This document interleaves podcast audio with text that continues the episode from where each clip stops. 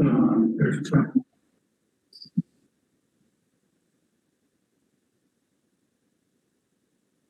Anybody still in the way? There we go. Okay. I saw Andrea up there for a second and she. There she is.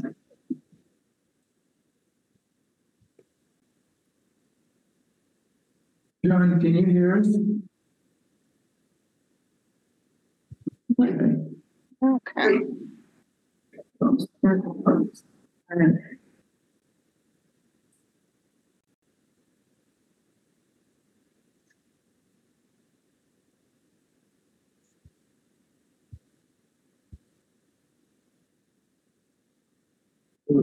Are we going to, do we have everybody in? I can read that. That's good, Andrea. Okay. Okay, I can read the statement then and pass it along. Let me call the meeting to order Oh, sure. Um, I'd like to call, um, the meeting of the Parks and Rec Advisory Board, um, to, um, meet today, uh, July. Is that some twenty-third? Yeah, would you go ahead and Sure. read that? All right, good evening, everyone. Um, we want to remind the people on the Zoom meeting that this meeting is being recorded and broadcast on the city's YouTube channel and cable channel twenty-five. Please remember to mute yourself during the meeting when you're not speaking. The chat function for this public meeting is disabled. All chats will go directly to the meeting host. Unless you're participating during the meeting, please turn your video off. This allows the active meeting participants to be seen on screen. You will still be able to hear the meeting. When you're participating, please turn your video on. If you have any trouble, you can send us a chat. The city reserves the right to mute people or turn individual, individual videos off to minimize distractions during the meeting. And with that, I will turn it back over to you. Thank you. Thank you. Well, first, first item on the agenda is to approve um, minutes of the advisory board, uh, July tenth, two thousand twenty-three. Are there any uh, questions or issues about those minutes? See a motion them to approve. I move approval of those minutes. It's been, um, it's been moved to approve the minutes. There's I second. Been moved and seconded. Um, anybody opposed? Oh, John? Oh, okay, you're okay? Yeah, okay. So why don't we do this? Everybody can, everybody in favor, raise your. Okay, good. Okay, so we, any public comment? I don't, doesn't look like it. That we didn't have anybody sign up. Okay. We can move on to the first item on the agenda, which is the only item on the agenda, which is the comprehensive plan update. Good, John, um, yeah, um, not all the members of the advisory board had the opportunity to engage with Confluence and tonight we have Lee J. And we have younger, online. Uh, Amanda Golden's also online. And Hank is not with us. tonight. Correct, correct. So, uh, there's an opportunity for, uh, the folks that didn't have an opportunity to, to engage and hear the questions and an opportunity for the public to hear rest of the steering committee and advisory board. And with that, I'll turn it over to EJ and Simon. Great. Um, thanks, Derek. I thought, uh, what we'd do first is just give you all kind of a rundown on where we are in the process. Yeah. Um, and I'm going to speak for Amanda and Leon, just to make, I think I'll make it a little bit easier. Uh, this is a report we gave last week to the, the steering committee with the, with the city. Um, Confluence, what we've done up until the end of last month, uh, we've been reviewing the past, the, all the different past planning documents and just getting up to speed with those so we know what has been done in the past and where those currently sit, what have, uh, what elements of those have taken place or are in place and things. Um, we have ETC under contract and we'll be doing our survey, the citywide survey with that. Um, with that, we're currently working, and I hope to have those questions tomorrow for you all to review. We're gonna have about twenty to twenty-five questions, um, in that, in that mailing, and then if we have to, the follow. Uh, at this point, there's going to be a couple that deal specifically with the arts and culture aspect that Amanda has crafted, and the rest will be, uh, pulling just information we need for the rest of the system. Um, with that, we have been reviewing all the existing parks, uh, and doing existing conditions reviews. I think the only thing we have to pull into those is some additional images of the existing facilities. I did, Kent, I know you had a concern, we might have missed something. I did go through and I took off, off the city website, all of the facilities um, that we've got. So we've got all of these taken care of. Some of the other facilities that aren't truly a park, like, uh, like Mary Jane's Lake, um, the disc golf courses, those are all documented in the park that they reside in.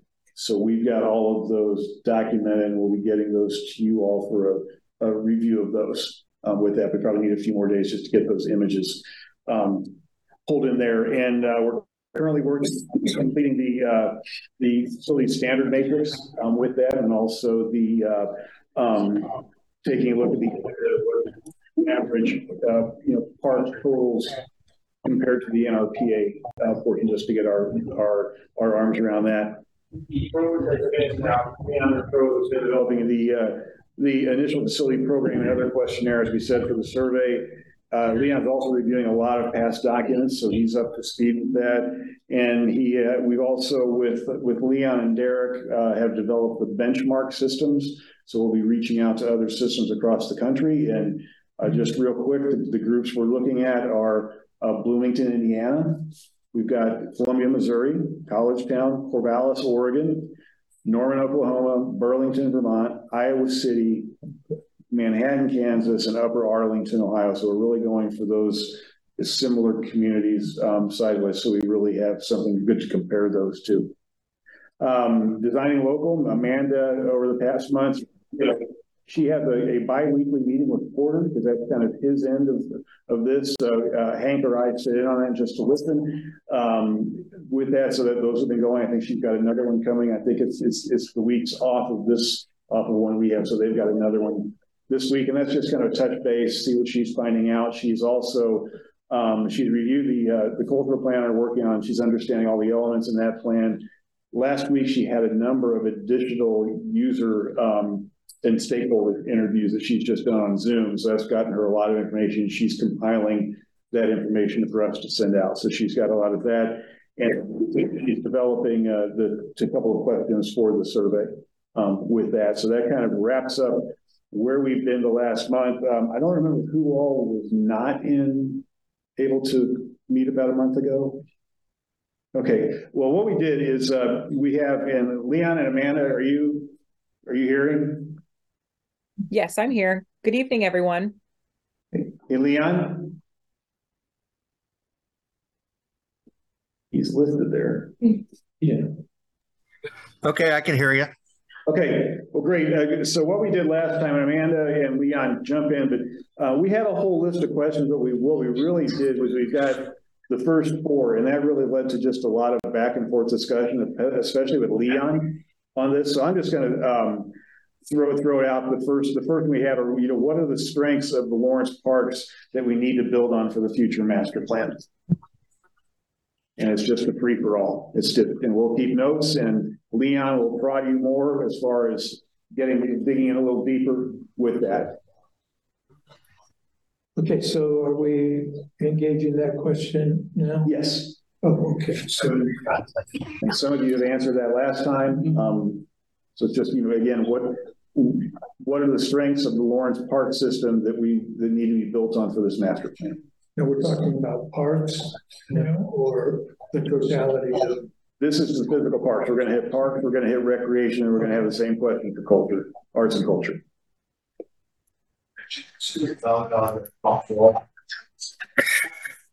Are you wanting me to respond or I thought we were asking the question? I'm sorry. That's what I did. Yeah, I just asked the question, and I think they're just thinking about it, Leon. Okay, that's fine. Just really want to, The people who Wait. weren't here last time won't. Speak up. This is Valerie No. Um, so we missed a, a meeting that was a, it wasn't a board meeting, right? It was a, the meeting you're referring to. It was a stakeholder meeting. Okay, yeah. Advisory board. Um, the parks are just wonderful. I, I don't know what, what to say, you know, I think people love them and, um, I guess maybe, I don't know if we need more of them or, um, I think one of the strengths is landscaping. mhm. It's,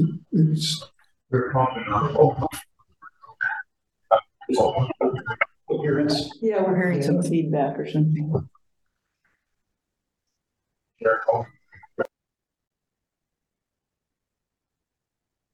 I mean, I would say with parks, a lot of them are very accessible. So you can get to them by walking, bus, bike, car.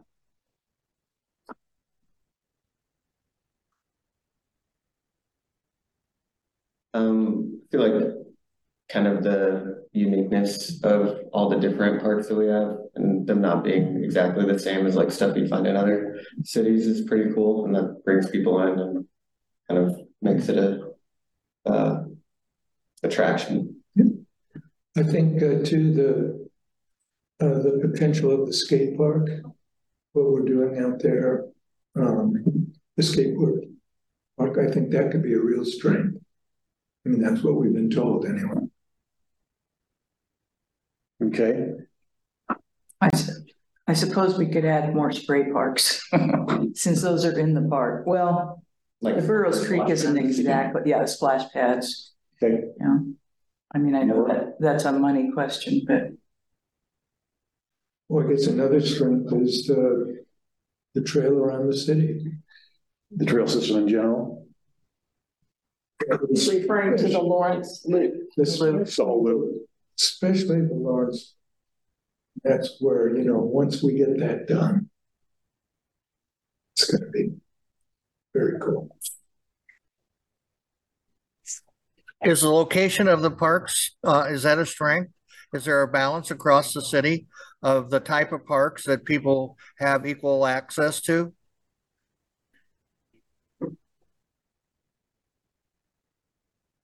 I haven't I heard anything yeah. negative There- about that. Have you guys? We do run in a lot, um, in a lot of communities, especially, you know, the, the older portions of the city tend to have more parks. And they, there's always that perception that, that that end is getting all the parks and recreation money for facilities, and we're not worried about those. Is there any, any issue there? East versus west, north versus south? Okay, so we're pivoting now from strengths to just Well, questions. just, it's just, and that's what we did last week. It just kind of goes, All right, I mean, obviously, there are people who will see a division between east and west and, and where things are accessible uh, and what's available. I mean, I think when we saw looking at closing some of our facilities, you know, that will, where they're looking to be closed would definitely negatively affect the center of our city and the east side of our city versus the west side of our city. So I think that can come into play if and when there's a change that might have to be made in, you know, renovating our facilities or moving our facilities.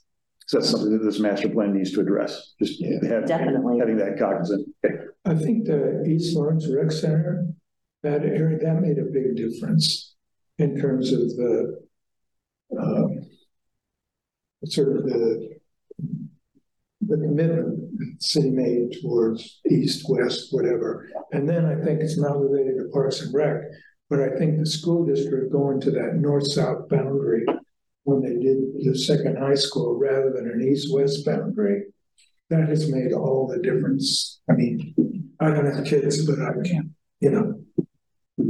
If you're in, if you're in North Lawrence, I guess your kids are going out to Free State. Free State, right? So that really does, I think, have an impact on. Okay. I think, Val Renault, wait, oh, sorry. Oh, you can go. Well, when you mentioned that there are fewer parks out west, I, that got me thinking.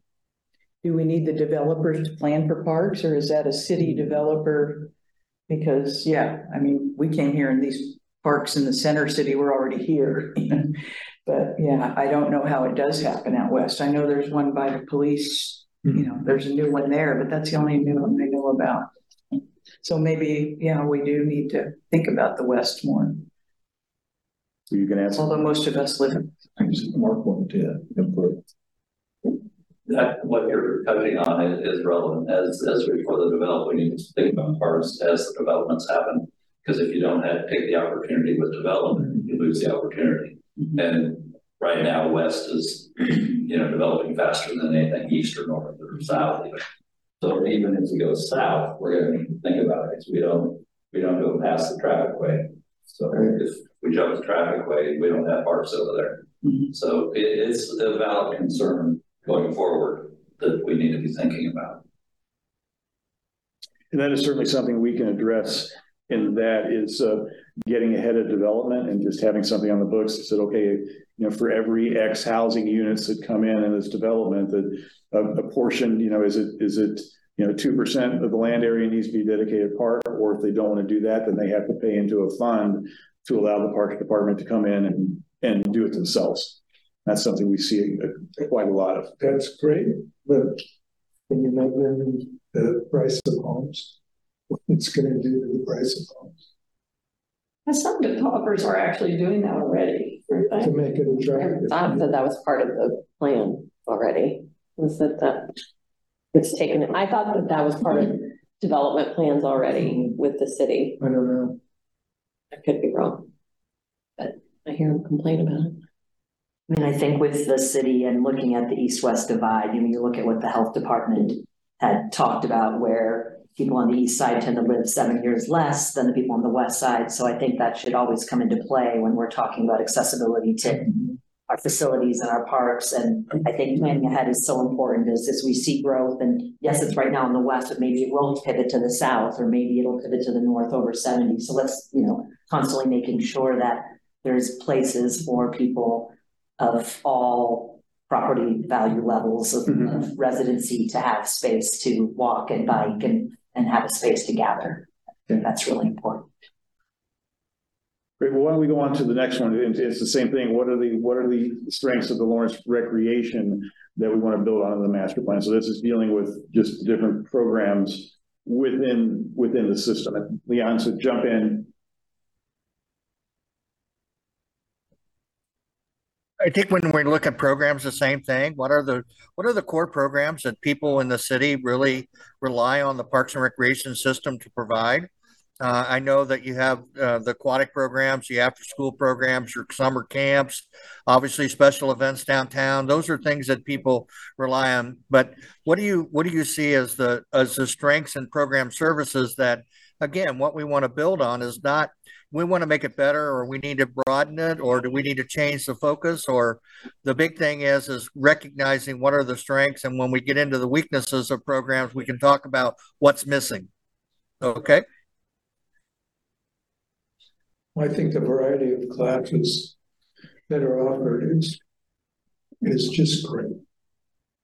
And the idea that so many classes are filled, I mean, at least for the life, lifetime or lifelong program, I, you know, there's waiting lists and obviously really popular.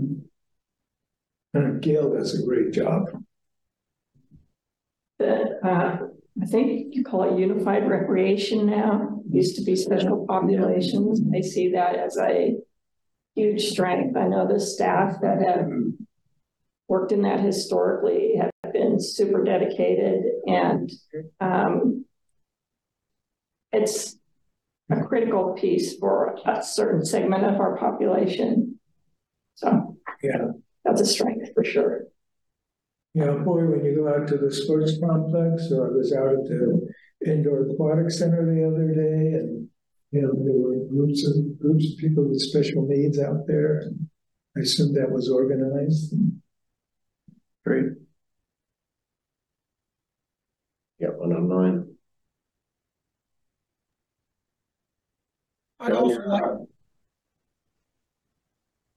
Yeah, go ahead, John. Yeah, John, I'd also like to just drop out the strength of Eagle Bend, the number of people that use that from the community, as well as surrounding communities and kids and college kids, high school teams. Lots of numbers go through that golf course out there without many people in the community that know that. Yes, and the way that course has been not just maintained, but developed over the years is just really a tribute to uh, uh, to the staff out there. I think If the- anybody looks at the numbers, they grow every year and it's incredible. the summer lunch program, I think needs to be increased because our community needs it more, but I think having it is critically important and a really positive asset to how Parks and Rec works with making sure kids have access to, to food and activities in the summers.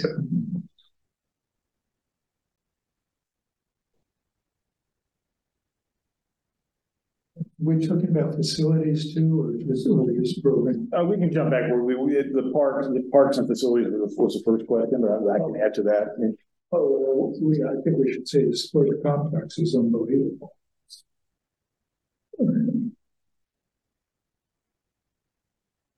then nobody can believe that it's no charge. Right? People come from out of town say, "Oh, no, there's Okay. Anything else on recreation programs? You probably shouldn't leave the mutt run out. The, the mutt, yeah, mutt run, yeah. I don't know if we. more of a park than a program. Yeah, I was, we had kind of gone back to parks, so. Well, and then that dog park north, right? Well, that one, I mean, it's so, I'm sure not very many people who are not dog owners know about that, but that, that area out there is kind of intriguing. Anything else on, on programs?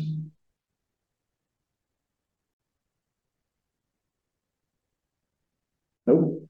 Let's talk about, uh, Amanda, let's switch to arts and culture. Is there a, you know, this is kind of a, something we're placing a lot of interest and, and, and work on. And is there certain aspects of the, of the current program that we really need to build on, um, with this? Two percent for art. Yes, absolutely. We've heard that over and over and over again. What other ideals do you all have?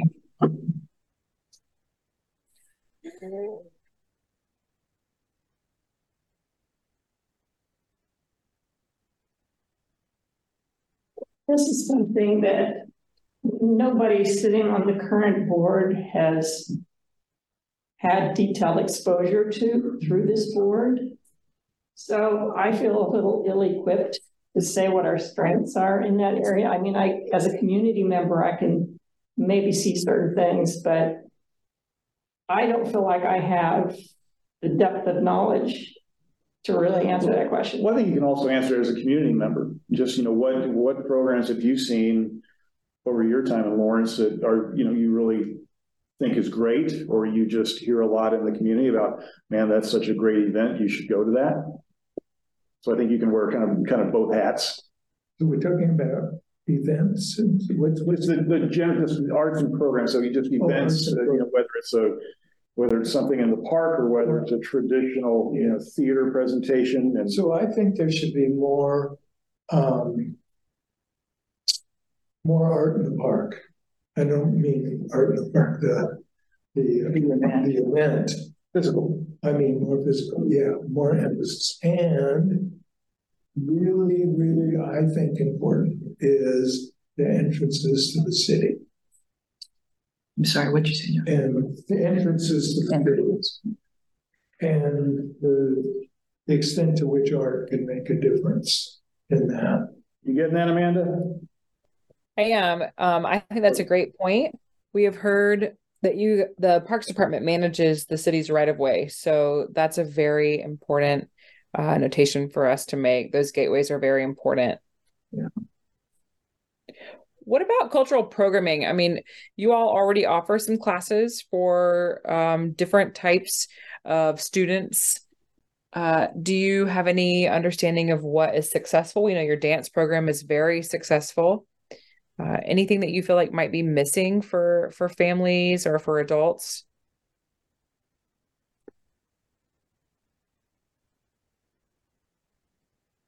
Um, you know, we have other, we have institutions in our community that specifically um, work on the arts, whether that's the Lawrence Arts Center, the Lied Center, the Theater Lawrence.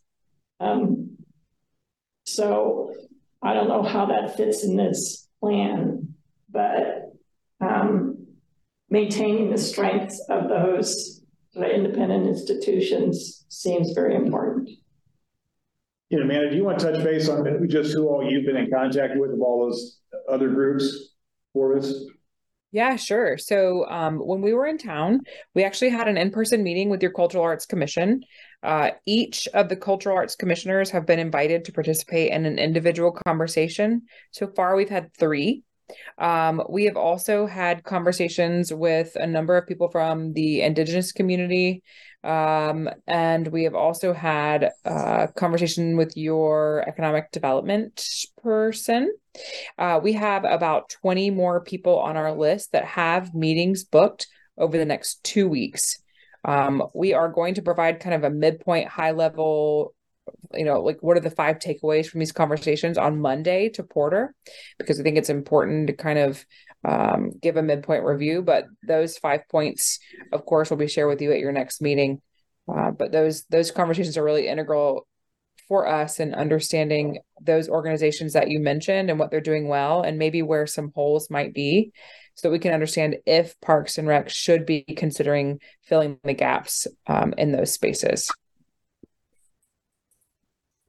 So I'd like to go back because we jumped into more questions, but things that I find positive. Uh, that again, I also want to say that Parks, uh, this is very new, the arts and culture side added to Parks and Rec, and I definitely do not feel versed in what the role will be for this. I don't think it's been told to us. And so, uh, but it seems like it's going to become another important piece of, you know, the table or the pie or whatever. Uh, but I do think something that I've seen that's been really successful is making sure the permits and things are done for events like Juneteenth and Pride and things like that. And so being able to have a parade in the center of our city that then leads to South Park, I think those have been very successful. Okay. And I think a really important part of what makes Lawrence really special. And hopefully those things can be maintained and fostered and like diving into the indigenous community and making sure that all parts of our city and community culturally have voices and spaces to feel safe and be active, showing who they are with front. Yeah, uh, and, and what the outcome of what Amanda is doing especially is going to be answering those questions and recommendations on here is what we feel after the research and that we've done, how, how the arts and culture pulls into the parks and recreation with that. So Is, is there any chance that, um, that you could make a contact with Columbus, Ohio? They, they, I was there for a conference and I was absolutely blown away by the, by the art that was visible downtown. And I mean, it wasn't just one corner, another corner, and it was like they had an art district that had this huge, um, huge structure that was. I they, they. Were you just here? I'm sorry. Were you just here? Uh, was there? Here. Did you say what I? She said, I guess she's in Columbus. Um, Amanda, her office is in Columbus. Oh. Yes, I'm in Columbus. I thought that's why you were saying that. Oh, I'm sorry, I can't. hear you.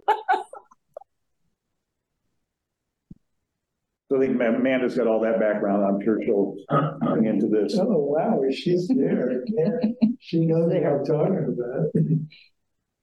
Yeah, I can help answer any questions about what's going on in Columbus. We've done a number of um, projects with the university, uh, in particular, really trying to connect them from a placemaking standpoint and artists uh, in the built environment, and really, really trying to blend the lines between where the university is and the the city, as Ohio State takes up so much uh, space um, and so much of its identity. So uh, I'd be happy to share any information that that I have on Columbus and how they're doing that. Just keep the conversation going. Um, are there, are there any portions of the system of, of everything that you feel that need to have more focus? As we're going through this study that needs to be looked at in a little more detailed manner? I think just what she mentioned, I think blending that line between what the university has to offer and the facilities and the resources that the university offers and vice versa and making a more seamless connection between the two. Okay, I think a connection, I've said this so many times, um, I'm sorry, but, um, with the health department. I mean, the, the link between Parks and Rec and health is so obvious, but structurally, there's virtually, I mean, there's literally no connection. And, and the, and they are so data driven they have all kinds of data about the community mm-hmm. that, that we could potentially use in terms of placement of parks or green space or whatever. So I, and I know they'd be very willing to share. Okay, I think there's ways that we can find out and figure out how to utilize art. Art needs to be a part of our conversation then at every moment of everything that we're talking about. So as we move in and talk about facilities that might need updating, be it the community right here or the pools, because I know we're getting close to the outdoor pool really needing to be identifying what its future is going to be. And let's make sure art is always spoken as a piece of that also. And you know, I hear the two percent, but why can't it be ten? I mean, you know, like I think two percent is a limit and, and, and not a, a goal, you know, so let's just, you know, let's not always get stuck on a number when maybe there's a, a higher number we can reach. So, you know, I think about the trail, you know, can we, let's, you know, while we're working on having native plants and things like that, always having art done with it too. I think that would be really amazing if that could happen as we move forward. okay. Anyone else? Um, I think it would be, I don't know how this would work, but some connection with the state to be able to think more about the entrance to the city off of I seventy. I mean, when you do that roundabout out there, and, you know, there's this. Well, we need, I think we could be more, more pronounced. On all three exits or just the one closest to Topeka? Well, any of them, but that one in particular.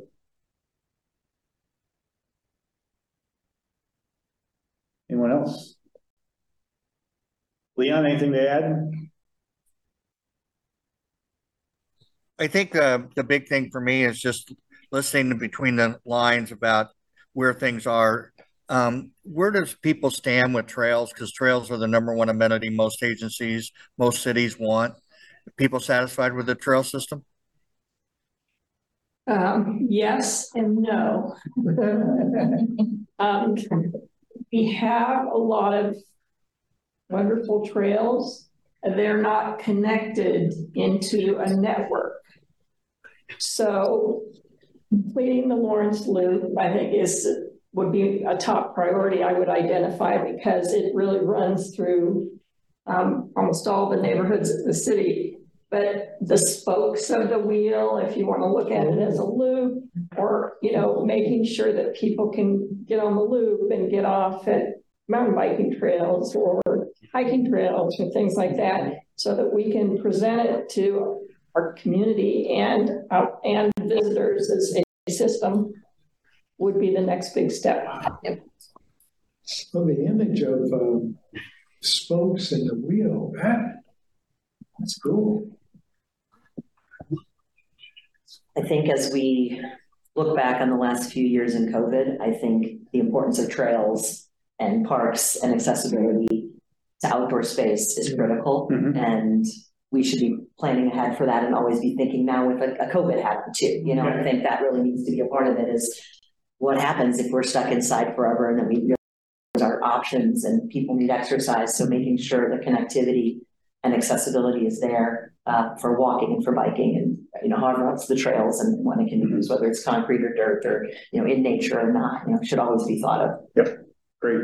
I, I don't think Parks and Rec has much programming centered on trails. I could be mistaken, uh, but I'm not aware of much, and I think that could be really developed. For example, if we can close the loop of the Lawrence Loop, we could have, it's twenty-two miles roughly, perfect distance for marathons, Yeah. for bicycling events, for things that bring people in from outside of our community.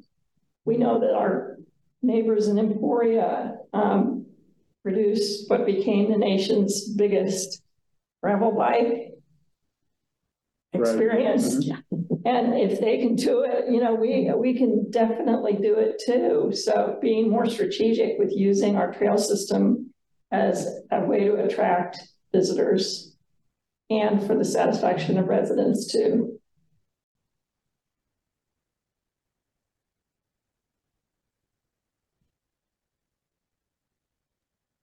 this is John Blazek, committee member. I think that's a great point, Meryl. My question is, is a, is the, uh, bike path and the trails, are they wide enough to take those kind of crowds from a safety standpoint is my thought. Yeah, I don't, I, I'm not prepared to answer that question. I, I'm not a race director, uh, but it's, it's definitely a question that should be considered. But there are different types of events. And the thing about the loop is it's almost virtually all 10 foot paved path, which is built to transportation standards. Um, which is, it's pretty high level. You know, we really built it to be an excellent facility. So um, I, I think it's likely that it would work well for some of those types of events. It's certainly preferable to running everything through city streets. Right. You have consistency with the stuff you're running on. Yeah. Oh, Yeah.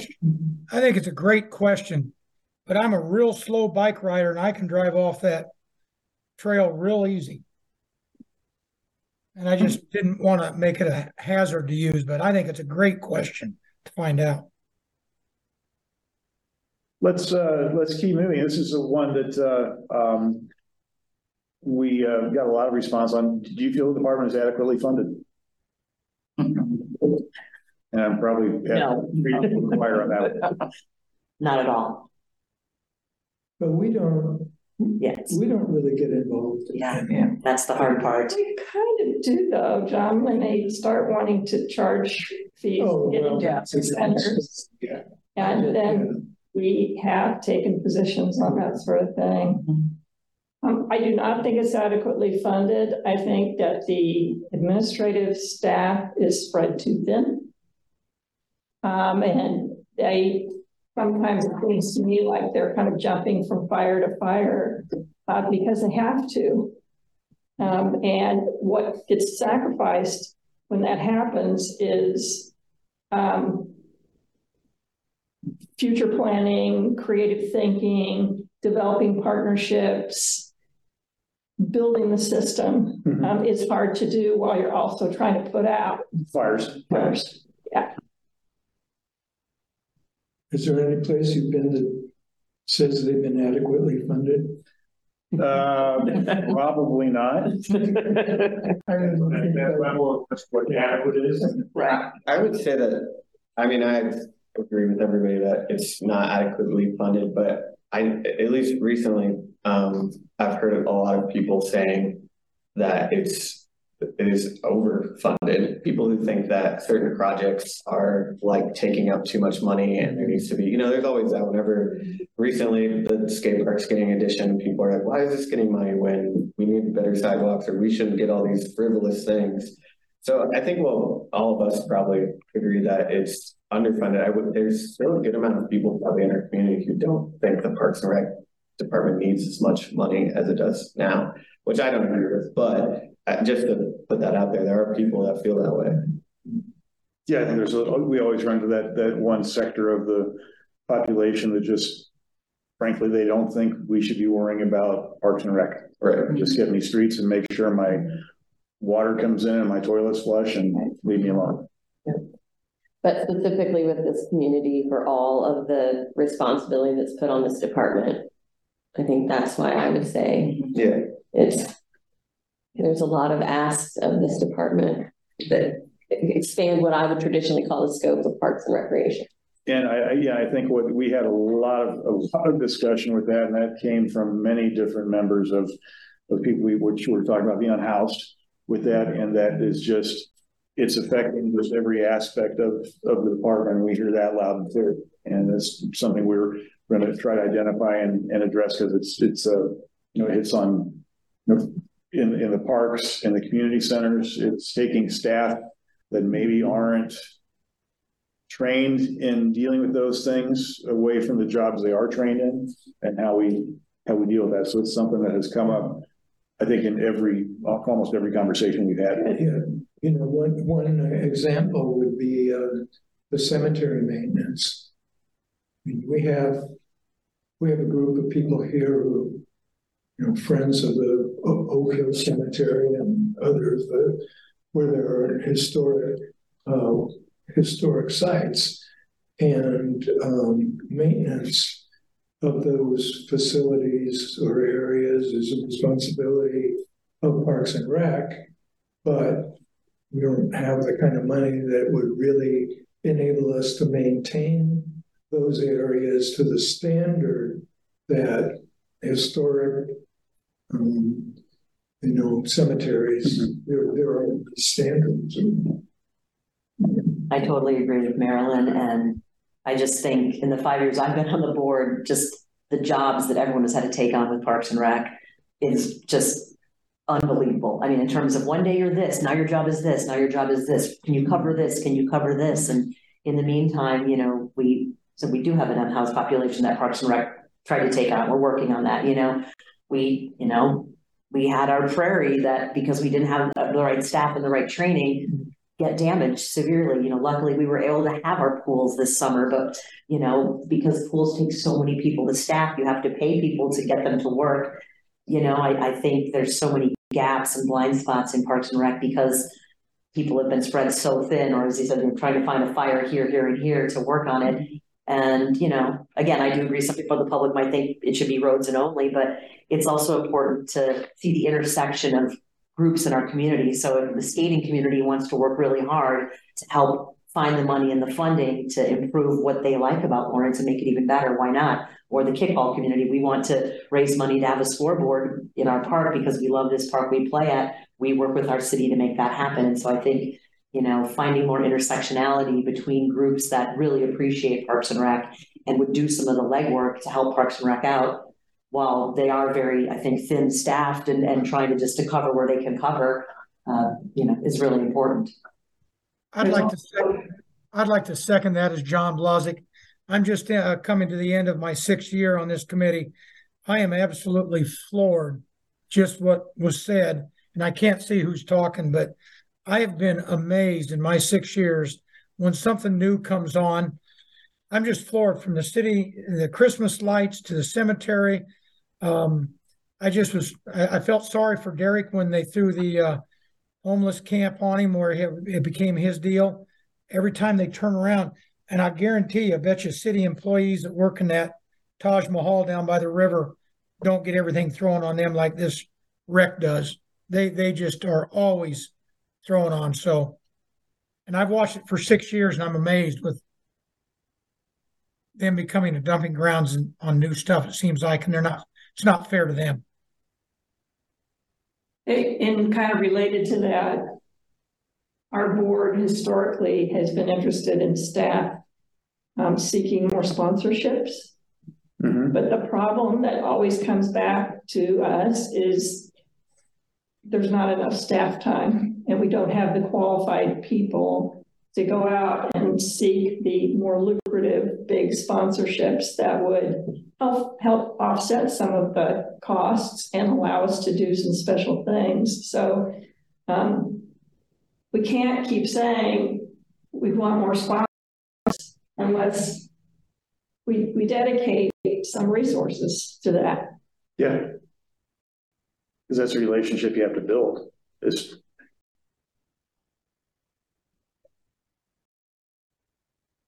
As Mark Parks and Rec, I, I'd like to have this group's thoughts, and I think you guys are kind of tapping around some things, but where do you feel like we're maybe short of facilities? In other words, is the youth sports complex of high enough quality for what we want to do?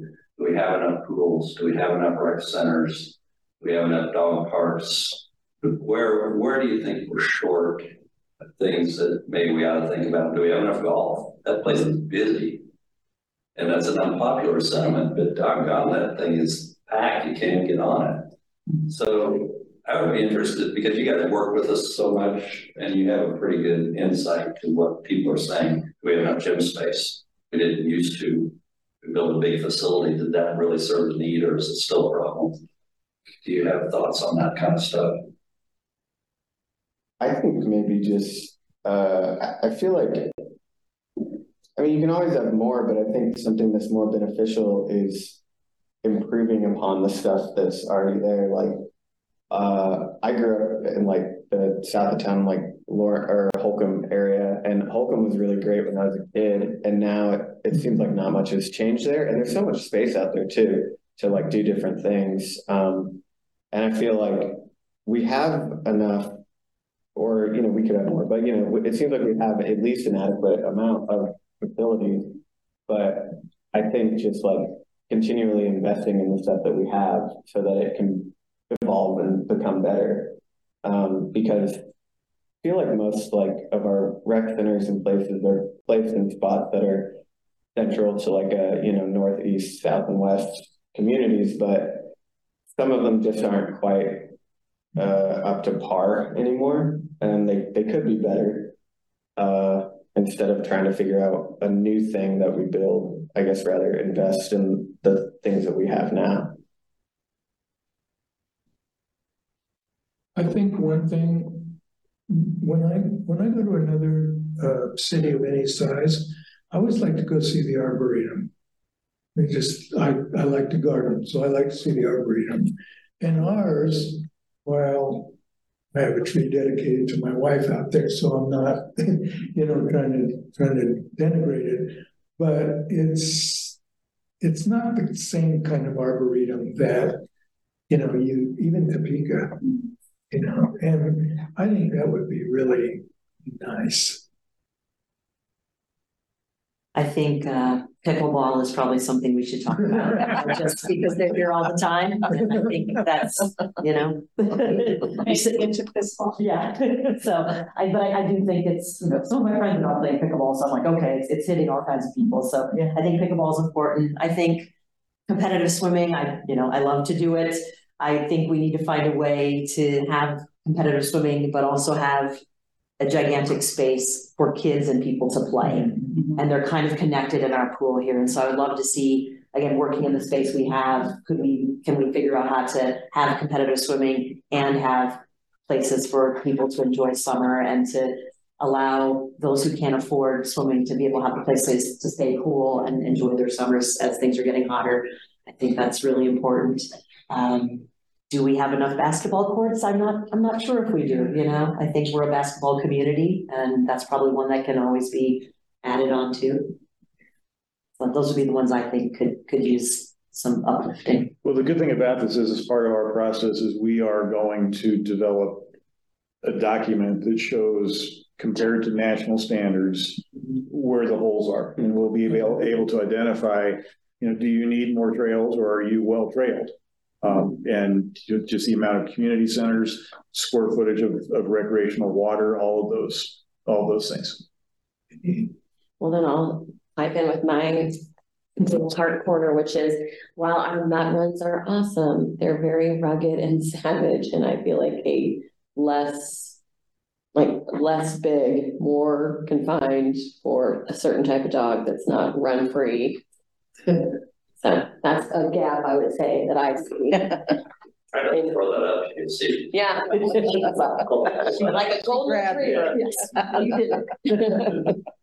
And I would say splash pads then too, you know, if we can't, we can't find a solution, you know, and sticking with water, I would even say kayaking. I know we've had some people come and talk about from of the Kaw and whatnot, and there's a partnership there I think that Parks and Rec could build off of Yeah. to really add kayaking into our trails and things like that for, again, Water with the COVID hat on, you know, more things people can do outside safely.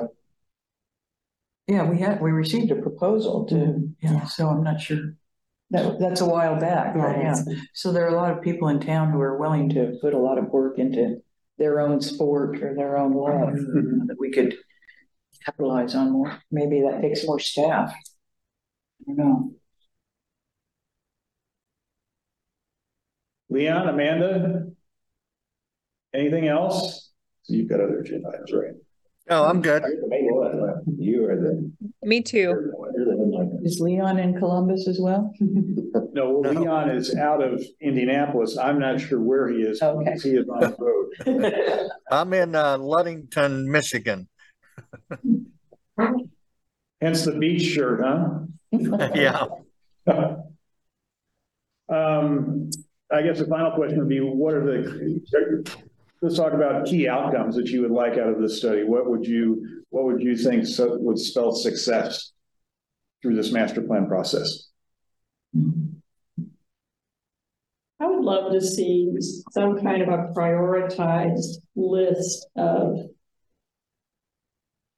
enhancements, improvements, whatever needs to be done. The last master plan, the thing that I struggled with was there was, there were so many recom- recommendations and they weren't, as I recall, I could be wrong, they weren't prioritized. So it was like, okay, in facilities, we should do these twenty-five things. and a program, we should do these twenty-five things. Administration need twenty-five things. And it was sort of overwhelming.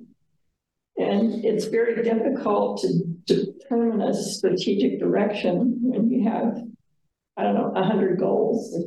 Mhm. So, um, I would like to see some big picture focus. Um, because all these things are important.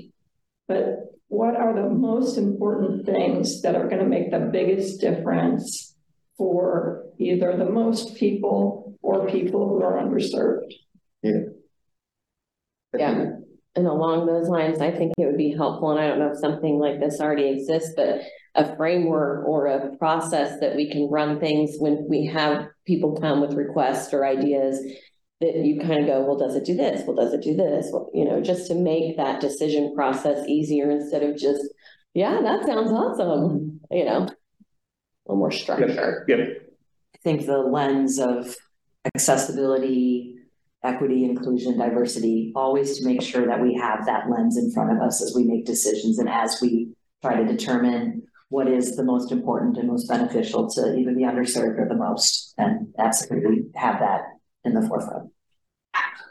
I mean, it's, it sounds like what you said about like, yeah, doing this data and finding out like where Lawrence falls short in, uh, respect to like other similar communities.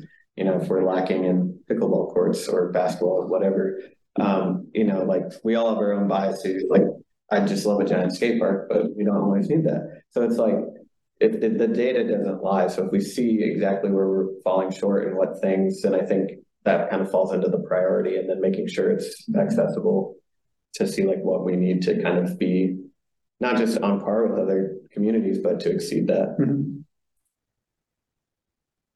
I think to add into that data, let's really push Parks and Rec to start working to get the data that we need, whether it's the key cards and all the different things that we've been talking about before COVID, you know, that we want to work on is if we can have data internally in our community, that's going to help us. And it's going to be, I would love someone in Columbus, Ohio to be John and go, we should look to Lawrence, Kansas. Yeah. I would love to have other communities say, let's look to Lawrence, Kansas because we have the data to back it up.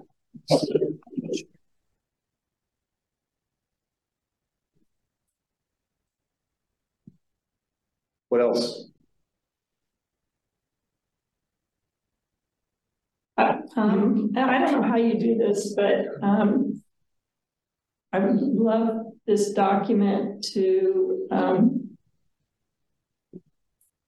point out like all the benefits of Parks and Rec to the city as a whole. Because whenever we get to talking about budget, it seems like we're being asked to cut, but nobody is considering what economic development dollars we're bringing in. Um, And that's what Leon and, and his group are going to do. They're actually having, I think you got the meeting scheduled for next week. Yes. Um, Yeah. where Leon will be talking with, all. go ahead, Leon, just talk about what you're going to be doing with the, with the assessment of the programs. Basically, we're going to go through every um, key core program area. Uh, we have a, a, a workbook that we use to assess questions that their approach to programming, um, who's being served, uh, you know, number of classes, a lot of information about uh, key uh, performance indicators, uh, their approach to, to pricing, their approach to what other similar providers are providing, how much of the market they control. Um, the big component is staffing, whether it's full-time, part-time, seasonal, what's missing in terms of their ability? Do they have the right spaces to provide the programs in? Um, and really addressing just the overall approach so we can write a program plan that matches to the facilities they do have and what programs um, they could offer uh, with the right of uh, facilities or amenities available. uh, so that they can activate the spaces they do have. And so it's just really an assessment from top to bottom on how programs are developed and delivered.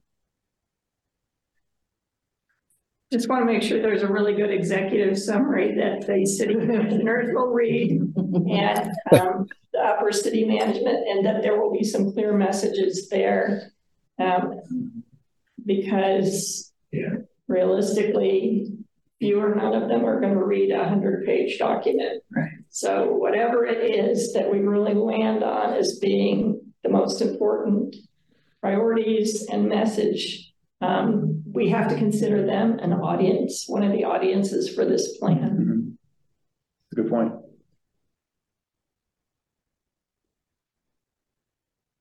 Anything else?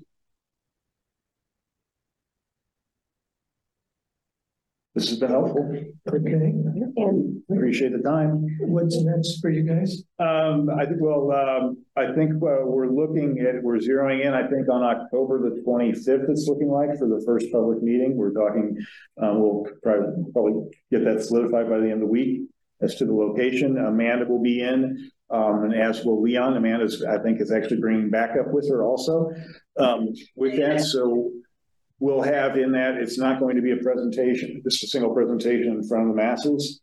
What we'll do is we'll have at, at least three different areas. So if you're interested in arts and culture, Amanda and her group will be over there and she'll, you know, we'll have some boards and things to talk about. Same thing on, on programming and, and issues with Leon. And then we'll be there, uh, with our staff talking about uh, trails and parks and just having enough information that we can answer questions with that and then get everybody's input. And we'll have some dot polling, um, with those as far as, you know, what other, what other facilities would you like to see in parks? Or what other programs would you like? This is just a, uh, very interactive with that. So hopefully we'll get a good turnout, um, from the community on that. It's probably hitting at a good time. We're getting there before everybody starts worrying about, you know, uh, Halloween and Thanksgiving and everything. So, and that's, so I think that's gonna, um, where does ETC fit into this, into this process? We've got, um, we were working on the questions for them. I think I mentioned that earlier. And that is, once we get those approved, that's typically about a uh, two and a half month process from the time they send the first mailing out to the time that, you know, because then if we don't get enough of the mailings back, then they'll reach out. I guess, I assume some of you have participated in those before, just with ETC. So they'll have to reach out individually to get those numbers. So that's a, you know, that's another layer of information that really is going to help Amanda and Leon um, out with, with uh, the expectations and what, what uh, the citizens are, are saying. So ETC does resident surveys. Okay, AKC, AKC, ETC. ETC. I'm, I'm leaving the hearing. I don't think it even stands for. Yeah, but- It used to be like. they will do the citywide survey then? That's And coming it'll be scientific. okay, I mean, that's the thing. and it'll be a mailer. Tatham. I don't know exactly. They'll do ETC. But they're really I she started Lane experienced Tatham in Consulting. Okay. this. That, that was, she started, no, she's passed away.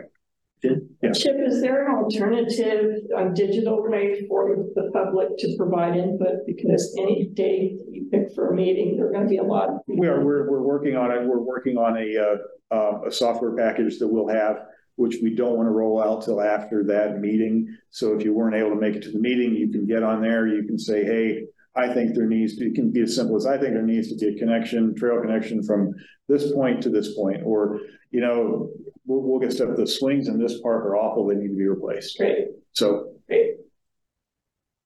And it's a great, a great tool and, uh, um, we can open it up so people, can- we can make it so if you comment on something and somebody else could comment on that and just build on us. It's a, a nice tool because not everybody can make those meetings. Frankly, not everybody's likes to come to a meeting like that. Are there, are there other cities uh, that have like tried to combine Parks and Rec and the arts and culture? Um, and like, there's a single advisory board that oversees that. I mean, I'm not aware. Amanda, do you have any input on that? Any thoughts on that? So we've had a number of clients where a public art program was nestled within the Parks and Recreation Department. We also um, have had a number of clients where there are subcommittees of a larger advisory board that focus on a specific topic. However, um, it is not common, but it is becoming more common that this is happening, uh, primarily because governments are starting to streamline their um, their boards and commissions, and as communities grapple with not being able to find diverse sets of volunteers to participate in boards and commissions, they're finding that they need to utilize the ones that are doing really well, um, which is also why they're beginning to combine these uh, topics. And Maybe some information about that could be useful uh, for us. I know a good example is just some local communities, Overland Park um, has their, their, uh, arts program under the umbrella of Parks and Recreation, that they've got a, a specific person that is, is responsible for that. Oh, Uh, perfect. You'll get, you know, credit for. So, so just to recap, there's a city, there's a public meeting on the, sometime in October, and then a citywide survey follows that. No, the we're gonna get the citywide survey out as soon as we can get the questions, um, with that, because that's kind of the, we can't start even looking at initial recommendations until we get that information back, and it just takes a while to do that. But then, um, once, once we have the first public input meeting, then the next day we'll open up the, uh, uh, the online tool for, for, hey, if you didn't get to, uh, get to do this, um, starting on this date, that'll be up, and we can keep that up for, you know, probably sixty days. Um, We have like. QR codes at all of our facilities for people to. able to do Absolutely, yeah, absolutely. Yes, we'll have that. That'll go out on the, on the city's website, a QR code that gets you right to it, and it's very, very phone friendly Yeah. participate in. With it going, so it'll be out in the mail and then through that way, are we gonna be doing any work where we stop at social service programs or places to make sure we have the voices of the unhoused or people that maybe won't be able to get it through mail or through internet? Yeah, they, um, what ETC was saying that, that they did that, I think on the prior, was it last, last input? The, the last one, they, they actually. Specific sampling? Wow. Yeah. Number sample too. And they're gonna talk about oversampling, but they just, um, they felt that it, it, being a Parks and Rec study, it was a little hard to do that specifically, but they're going to try to make some, some recommendations, um, for that. Okay, well, well, thank you very much for uh, taking the time to, uh, to be with Oh, us. absolutely. I'm glad we got, uh, got the input from those who weren't able to make it last time. Yes. So, a couple questions. So we get the survey out first, we get that information back. You'll do a set of public meetings, maybe towards the end of October. Yeah. And then you'll have an online piece. And we're looking at three of these meeting sets for the public, correct? The- We'll have, what we'll have is, um, the first meeting will be in October, I think. At that point, we'll probably be looking, I would think, probably towards the latter part of January, very early February for the meeting where we actually have, here's what we heard, and here's kind of some of the things that are starting to come to the surface to allow people, so if, you know, if we say, hey, you need another twenty miles of trails, or you need three more community centers, and just allow people to, to give us their input, um, on that. And then we take that additional information, and then the final public meeting would be the presentation of the final recommendations, um, to the city council. I'm sure we can come to this group prior to that and just kind of give a, give a running update on that, but that's the, you know, the, the public input. Could, could we get like a sequence of uh, events, uh, uh, schedule? Yeah, which we've given, which, that's what we're working on, because one, now that we have, once we have the questions, and then we can start filling in all of the other items, and we'll be able to give Kent and Derek, here's the, here's the calendar of what we're looking. for. Okay, good, good. So you, you've met with some of the stakeholder groups, some of the, the major ones, but I mean, the, the pickleballers, the people that uh, love golf or basketball or volleyball, soccer, the, this first public meetings where they had to come out and get engaged on the Rex programming, Yeah. facilities. Yes. Or I love parks and trails and biking. And, you know, learning. you know, time and time again, we'll get, um, you know, if you got, I, I remember years ago, uh, with this, the city of Lee's Summit, um, they had a very, very involved girls softball group that really wanted to see something happen. And I bet they brought probably seventy-five girls in their uniforms. Oh, wow. So that was just, you know, that made some of the, the city council people who were there to observe were just kind of like, wow, that's a constituency right there. Mm-hmm. So we could get golfers coming in their shorts. Yeah. Yep.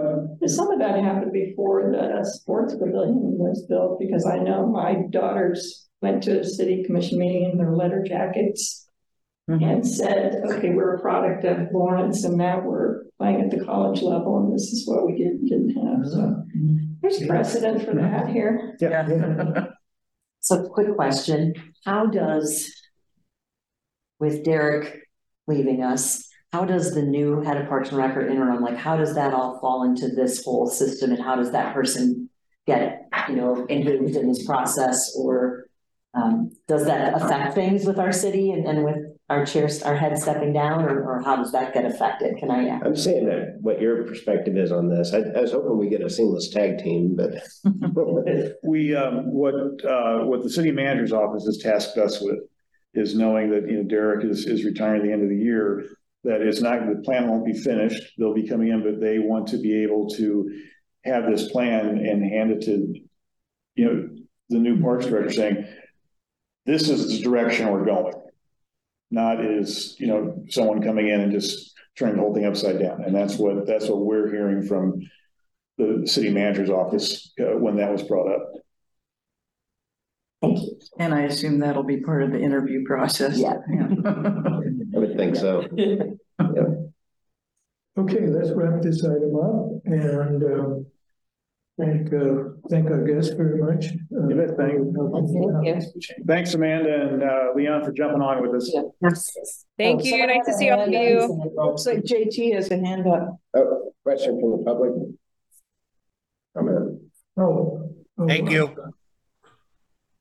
You, you can hear me? Yep. Yes. Okay, um, this, this may not be the right place for me to comment, but, um, John Blazek spoke for me earlier. And I want, I want to throw this in. I've been following this body and the, the department for some time increasingly closely. And it's distressed me over time how much is foisted upon the department.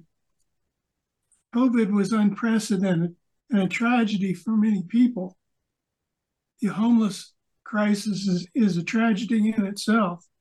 Um, I think I started following closely when uh, was it Dwayne Ice, one one of your long. Lee Ice, maybe? I'm sure you know what I'm talking about. The the point is, you had senior staff and turnover. Um, and, and at a, and at a time when labor is hard to find, I think one of you filled. She's not there. She filled in to be a lifeguard because the labor shortage. so, um, what I want to say, and this is a little painful, but um, what happened at Prairie Park was a was a tragedy, but it was a simple error, and it was painful to listen to the criticism that the department the department had to take over that. Sorry. Thank you, JT. Okay, thank you. Um, let's see, we ready to move on to concerns of board members, items of interest? Um, I am just curious, and I probably should have read the paper and know this, but is there talks or plans about what's going to happen with Robinson Park now? And will that stay under the county or is that? Uh, Good to see you. Yep. The, uh, if you went to the event, you probably heard uh, the mayor say it's a city maintained park, belongs to the county, and it's always been kind of a unique relationship. Um, my long-term goal, we started talking about it back in eighteen or nineteen, was trying to clean up some of the county parks and properties and bring them into the city along with some KDOT properties. So that's still in behind the scenes and moving. Um, what was your other question about Robinson? Oh, just if there was a plan and what, an update, basically. Um, and if you were at the, uh, event too, you may have got some of the literature over there and, um, the group had also proposed, um, what we do envision, uh, a name for the park, which would be in the center of the park as amenity. Um, but other than that, I haven't heard anything recently. The park will be fenced in till, I believe, about January. There's some water lines, utilities that they're working on, and that's why the fence is up. I did see they got the concrete base out. I would love to go out there and see how deep that was, and just kind of see that concrete block that was supporting uh, the rock. Um, I think there'll be more to come. We started working on naming prop policy. And we got it back from legal this year, but that had gone before the board, and so we're still waiting on that. Of course, um, I think we'll take the lead from the city commission, or, you know, if they have a priority and this is their priority, then we'll run with it. Um, otherwise, I think the process would go like we thought, we'd go through the advisory board and be a city commission for naming a park, things like that. Is the county interested in keeping it? I don't think so. I know the county would love to give us more stuff to maintain. We were out to, you know, Wells Overlook, you know, there's been talk, hey, you guys like to pick this over or, or, uh, Douglas County Lake helps out, cause we look at ourselves and go, we need more resources. I look at the county and go, I don't know how you maintain what you maintain. You know, there's, uh, prior to um, Labor Day, uh, some issues on the, uh, Lawrence Loop on the south side of, of the, uh, SLT between Baker Wetlands, some cracks and things. Um, and I think they've probably only got about four or five people that are trying to solve problems for the whole county and trying to get out there at the last minute on Friday to fix a, a hazard on the loop. So I, I think there's things in the works that, uh, hopefully will come to fruition early next year. Are there other county-owned parks? I didn't know that was.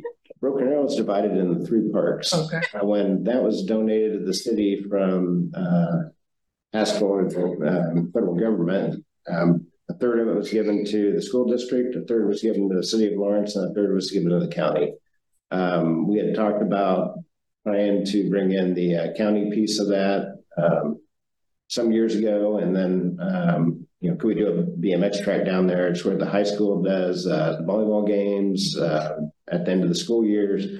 So I think there's a lot of opportunity down there. Um, that's one. Um, I think there's any others, and it goes back to working with planning development services, trying to clean up the city boundary lines where um, it's just kind of odd the way property is. Okay, some of the KDOT stuff, I believe we we spray or manage. And KDOT, some of the stuff, they're like, please take it. It makes sense because it's adjacent to a park. And other places they're going, no, we need to save this one particular spot. Um, but for the most part, I think the county's pretty amenable to it, it's what happens as cities grow. They bring on more um, park parkland and incorporates into the city. With, without the current Robinson getting more easier access, I don't see how a lot could be invested in there. Yeah. It's So to me, almost dangerous to get to it. True. And to me, Robinson Park is a gateway. It's a gateway to North Lawrence. It's a gateway to downtown. Something visual in there makes a lot of sense, but Okay. not to go there. Agreed.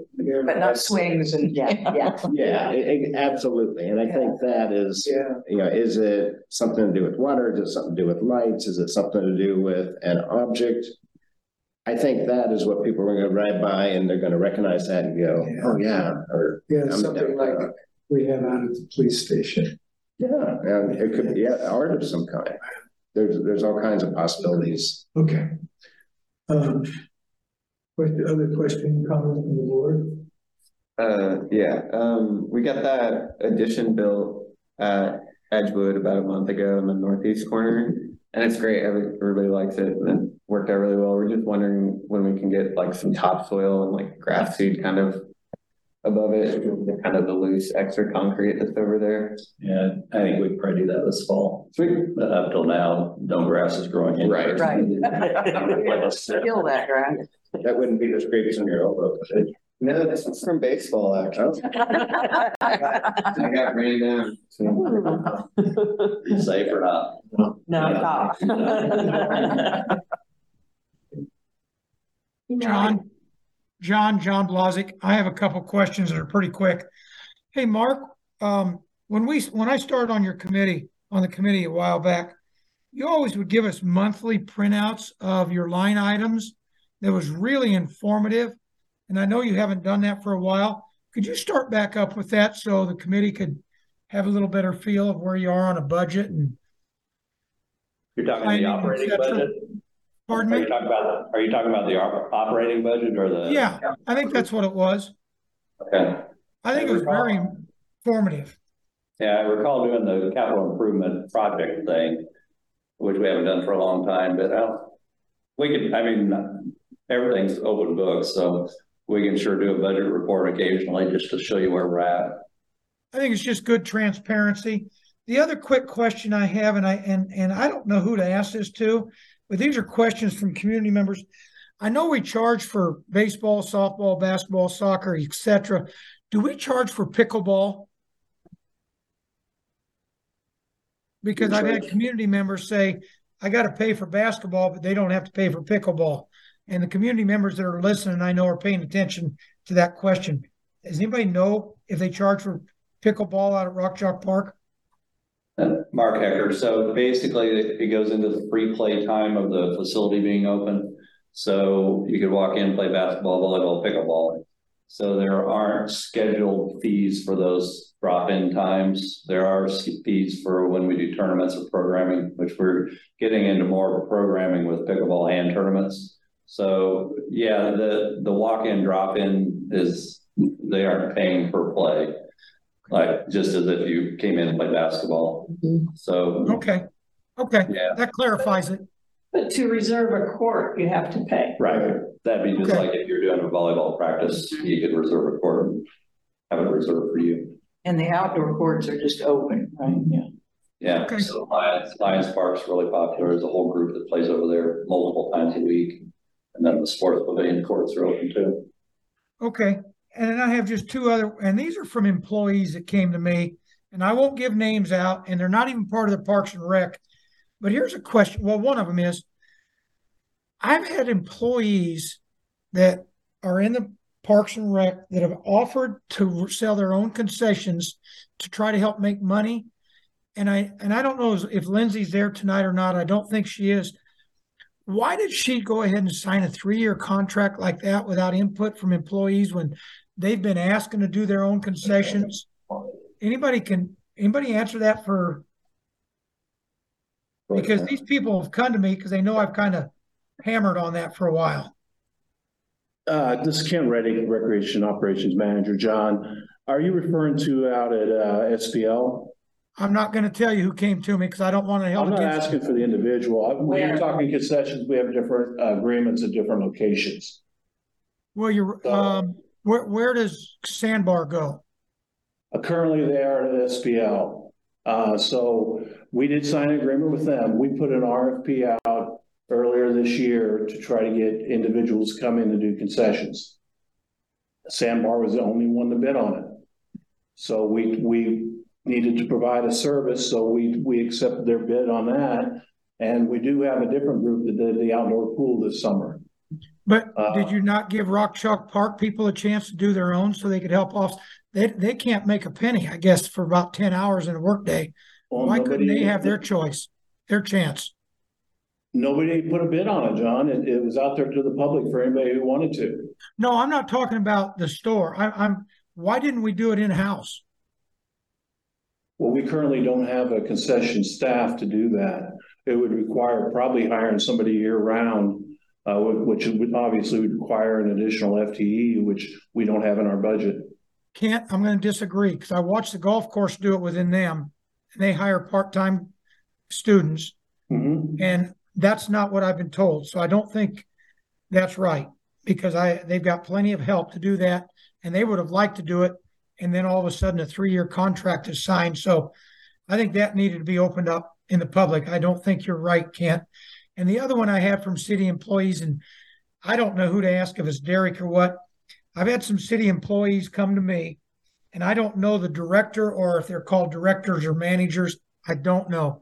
But when money is moved out of their line items and they go and ask about it, they are told they cannot ask those questions. Is there not better transparency than that on money and line items between people that run their line items? I just know in a school and pr- principal, if I took John, money, John, I let people know. This is John Nalbandian. Okay. You, you, you basically asking questions that have to do with the relationships within, within the administrative apparatus. You're talking about relationships between employees and human resources. If they don't feel, if they feel they don't have access, you're talking about the possibility of ombudsmen. Um, those are all administrative, administrative, uh, concerns. I don't really think they're concerns. They're, they're appropriate concerns of the advisory board, considering that we are supposed to advise the city commission. We are not an operational board. We are a policy board. That's our, that's our Yeah, and I respect you. That's that's a good point, John. Thank you for bringing up. Where can I go ask for these people? Because they're afraid to ask, and that's the last thing you want. That's that's a good answer, John. I totally respect you for it. Thank you for that. But can you direct me somewhere where I can ask questions for people so they're not afraid to lose jobs? I don't, I don't know what the administrative app, uh, I mean, I, I appreciate the input, we can look into that. I don't know if you're talking Parks Board or, or the No. Park side of the house or the rec side of the house, so. You know, I, I think it's, um, kind of in- inappropriate for us to be talking to staff and hearing what their various gripes are, frankly. I mean, um, like John Nalbandian said, that, that is not really our business. And when I've been approached by a couple staff members a while ago who wanted to fill my ear and get me to change, I, I just had to say, I can't help you. This is not what our board deals with. If you are unhappy with someone, you can talk to their supervisor. And left it at that. And I, this, I don't think this meeting is a forum for us to be repeating what anonymous staff members have said. Okay, I'll take it to the city council because I do listen to them because I'm an advisory board of something. So that's all right. Okay. Okay, thank you, John. Um, let's see, let's move on. Oh, any other important interests of board members concerned? Well, I do kind of want to follow up on what he said about the sandbar. So did we sign a three-year contract with them? So are they still paying us or I get, uh, is there any way we can get out of that and try and get someone else? I know no one else bid on it, but They did, we did sign a three-year agreement with them. There's always legal access within the agreements if one side or the other wants to get out of an agreement. So we're making no money from that space right now. No, that's not correct. No, they're paying us some. Yes. Yeah, okay. And so they're the ones who are losing money. But How would we know that? Okay, let's, But, but no one's finding a snack when they go out there. No, they're, it's their service on there. okay, let's, let's, let's just mm-hmm. hold it right there, okay? And let's. It's self-serve. Let's move on. So we have other items. We have various reports from the staff. I'm not sure who's here, who's not here. I'll catch uh, Porter's, Derek Rogers, Director of Parks Recreation. Uh, Porter sent his report. Cultural Arts Commission's meeting uh, this Wednesday, September thirteenth at seven P M. They've been working closely uh, with Confluence and Amanda Golden that you heard earlier, um, with community outreach for arts and culture for comp plan. Um, and she, what you heard in her update, she's been also engaging with uh, various unmistakable identity uh, partners in the community and uh, getting uh, input and feedback and their thoughts. Um, On September nineteenth at the City Commission, uh, Porter will be covering arts, culture, culture and tourism, and he'll be providing information about music conferences and Lawrence mu- music ecosystem with Nick Carswell, Lawrence Music Alliance, and be sharing information about his recent Max Master 2023 conference. I believe uh, Explore Lawrence will also be there with uh, Kim Onspach, and this is a, a coordination that Porter's been working with um, Rick and Kano, um, our prosperity and economic development person, which kind of goes along with what we were talking earlier about what are the indirect benefits to a community um, that we really haven't heard about in the last three years. It's been a while. And so it, I think those are important things that need to be brought up because it's really easy to look at the direct, but sometimes I think we need to focus on the indirect. And that's all I have for arts and culture. Okay, Parks report. We have a lot of stuff going on. Um, Broken Arrow Shelter was to finish last Friday. They didn't get that. So we're very, very close, probably within two days. So if you haven't been by there, they've got most of the glass up. And we'll switch that as soon as we can get it going. We'll we'll get tables back in there and get it back open. And there's more phases to that project, so we're still going to replace the park restroom that didn't get done yet. We need to get uh, sewer and water connected over to the new shelter. Then we can put a bathroom inside the shelter. Then we can put heat and air conditioning inside the shelter. So this was the basically get the outside shell done. We'll probably put a new roof on it, but it's looking pretty darn cool. And we redid the whole concrete slab so it actually drains the right direction down to, to the back of the shelter. So that's cool.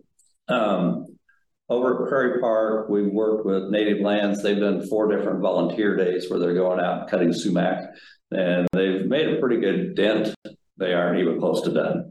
so, um, but they've had good participation, and they've been cutting sumac out, and then they go in and dab the uh, herbicide on the stems to try to keep them from regenerating. So we'll continue to work with them. We may do another couple of volunteer days, so that's going to be good news. Um, Lions Park, the splash pad's going great up till today. It's been busy every day. So that's good. If you go over there now, we're starting to do the playground out front. So you'll see the the outline of the playground. It'll go in this fall. We have it in, in stock. It's just a matter of we're waiting to get the splash pad done first. Stonegate Park, we have a big playground going out there. It'll probably finish in the next month. What park is that? Stonegate, which is to the west of Castle, cross street? No, Um, cross street. Sweetgrass, it's out past Peterson Castle as you're heading north. Yeah. You go out to maybe the second roundabout, there's a Oh, church out there, I believe, and it's back up there. So they don't have a lot of parks, park space, but that is kind of. Like on the way to Farmers Turnpike? Is that what Yes, you're it's on saying? your way out toward Park, but before you get to the farmer's. Second roundabout, go west. Yeah. Okay. Through the neighborhood. Yeah. Um, we're working, we have a design consultant, uh, on board for the Lawrence Loop segment, Seventh Street to Constance, which is the hardest part of the whole loop. So how do we get past City Hall, around City Hall, under City Hall? Robinson Park is a part of that, the, the little loop. Um, that team has started working. They'll be doing public engagement to talk to folks. So basically, it's the group that that has been kind of dreaming this for a while. They're now on on staff with Marlin West. So we'll be getting that process going, public engagement in next month or two. So that'll be kind of fun. Uh, the other loop section from uh, Michigan to Sandra Shaw Park, we have it preliminary designed and we're at basically at the property acquisition stage and we're getting eased. So that's legal back and forth on how we want to do it, where we want to do it. So that's moving along. So a lot of the loop sections are still moving in process. Some are getting built. Um, oh, the other one, which is, we had a meeting today, this is with KDOT. So I'm on the design team for the expansion of KDOT from Highway fifty-nine all the way up to the turnpike, so it goes four lanes. Ma- mostly because it intersects a lot of our parks, so it goes past YSC, we have roundabouts. It will, we're talking about a city entrance down in Iowa. Um, they have a pedestrian bridge built or designed there that will go over Iowa, which is really cool. That's the first time I've seen. So I think that has some cool potential for a gateway entrance oh, kind of thing. That's a, it's a pretty interesting structure. So that, that'll be fun. When we're talking city entrances, I think that'll be one of those. Have an opportunity as KDOT builds this with us, that we can dress it up and light it up and do whatever we want to with it. So the other opportunities will be out by the sports, youth sports complex where we'll have pretty major intersections there. A lot of land will be acquired between the highway and us that we may be able to do something with. So that's kind of a fun future next three or four or five years. So uh, that's it for now. Okay, great. Um, let's see, recreation report? Well, Lindsay out of town, do you have a list or? you've got it. It's probably a few cents. Yeah, so we, we did this report like we always do.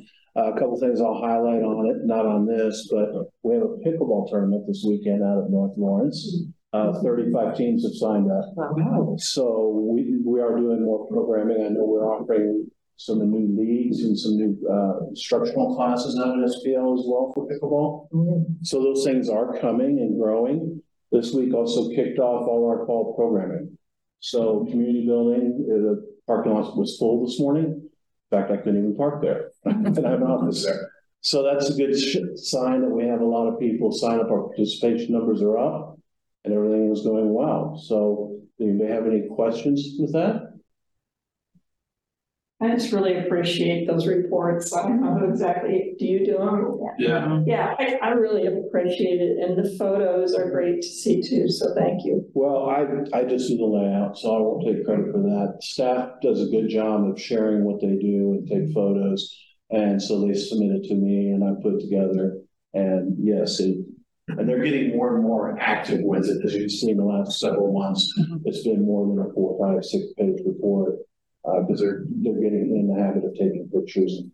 Pictures are worth a thousand words. Well, I noticed too, that, uh, that the website to sign up and just get to know, you know, what's going on in terms of the programming and stuff. It's really, it's like you're constantly trying to improve the, uh, the, the, the users. Yes, Experience there. we are looking at, uh, having quite a few improvements on the, on the WebTrac registration by the end of the year.